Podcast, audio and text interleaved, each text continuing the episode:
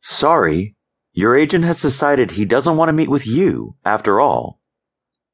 I flew from Nashville to New York and booked a hotel I could barely afford just to meet this literary agent, a friend of my father.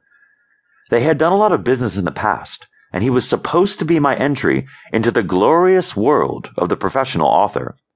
I wasted time, money, energy, and hope.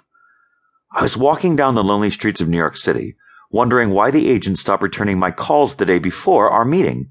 And then I got this brush-off email from some assistant who I had never spoken to in the past. I felt like the city that never sleeps kicked me right between the sticks. Nobody around me knew what I was experiencing, but I felt like they did. I was humiliated. To have someone look at the totality of your existence and judge you lacking is brutal, cruel, and mean. For a moment, I considered never writing another word. Maybe I should go back to teaching or look for another job. But that wasn't a realistic option. When you get fired from one of the top twenty universities in the country, you can't go back. I was over teaching. I didn't want to slave away at the front of a classroom ever again. I wanted to move forward with my life. I was such a terrible author that my agent didn't even reject me personally. He dumped me like a cowardly teenager. The cold shoulder. The brush off. He could have told me before I spent money I didn't have on plane tickets and hotels and overpriced big city food. Part of me wanted to just lie down on the sidewalk and cry forever. My next book grossed over five million dollars in sales. The very book that this agent rejected became one of my greatest successes. It still sells every single day, all these years later. This book is the story of how I turned rejection into thirty bestsellers and a life on one of the greatest tropical beaches in the world. I took that kick in the pants, so you don't have to. You don't have to deal with rejection letters from agents and publishers, the New York elite. You can write and publish Kindle books fast.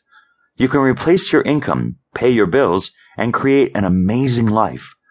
By the end of this book, you will have all the tools and knowledge that you need. You should get in the game. Most people don't think they are great writers. They find it hard to imagine that they would ever write or publish words that other people want to read. It's amazing to think that twenty-four hours a day, someone in the world is reading words that I wrote. This magical feeling is how we can attain immortality. As long as people read your books, you can live forever. I'm not a very talented writer. People occasionally feel the need to send me letters to remind me that I'm no Hemingway. During his life, he only published seven novels. He published some collections of short stories and nonfiction, but he's not remembered for those. Only seven novels, and he attained a level of immortality. If I wrote at the same pace, I would only have two books under my belt by now instead of more than one hundred.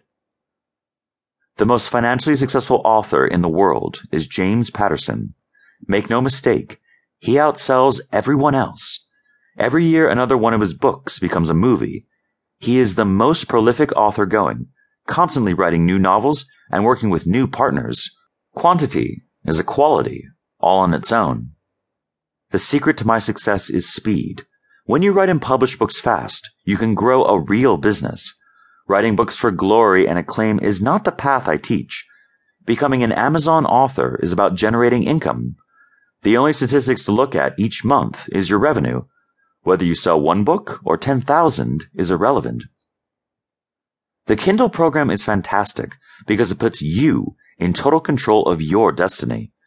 You will make more money selling your book for two dollars and ninety-nine cents than you would selling it for fourteen dollars and ninety-nine cents through a publisher. When you work with a publisher, you lose much of your voice. Sure, they help you with editing, but they also decide the cover and control the entire marketing strategy. My last book, Serve No Master, was the story of my entire journey from fired university professor to living my dreams on a tropical island. The moment I took control of my destiny, everything changed.